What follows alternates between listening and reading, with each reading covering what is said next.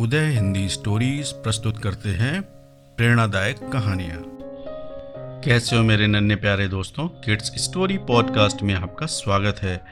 आज हम एक घमंडी मोर की कहानी सुनेंगे। एक बहुत ही बड़ा जंगल था, उसमें एक नदी भी थी। जंगल में एक मोर रहता था। वो बहुत ही घमंडी नेचर का था। वो हमेशा अपनी सुंदरता के बारे में बड़ी बड़ी डींगे मारा करता था। वो रोज नदी के किनारे जाता और पानी में अपनी परछाई देखता और फिर अपनी सुंदरता के बड़े बड़े कसीदे पढ़ता।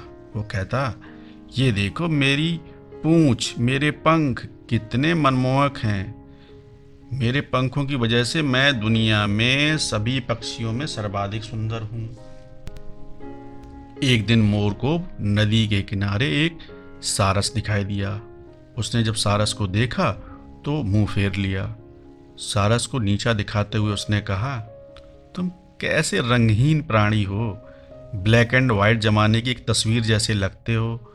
तुम कितने फीके हो?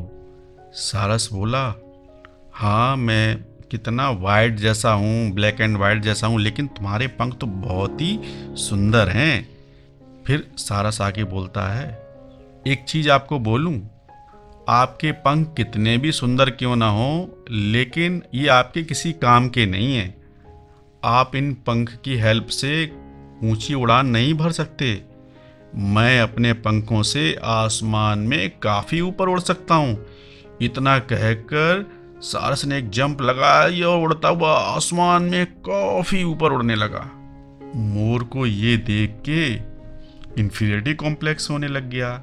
आपको तो पता ही है मोर ज़्यादा ऊँचा तो उड़ नहीं सकता। अब उसको शर्मिंदगी होने लगी। वो शर्म से पानी पानी हो गया।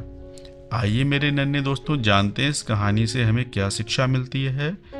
हमें सुंदरता से ज़्यादा चीज़ों की उपयोगिता पर ध्यान देना चाहिए, क्योंकि उपयोगी चीज़ें हमेशा ही बड़े काम की होती हैं। उदय हिंदी स्टोरीज, आपका अपना रेडियो स्टेशन।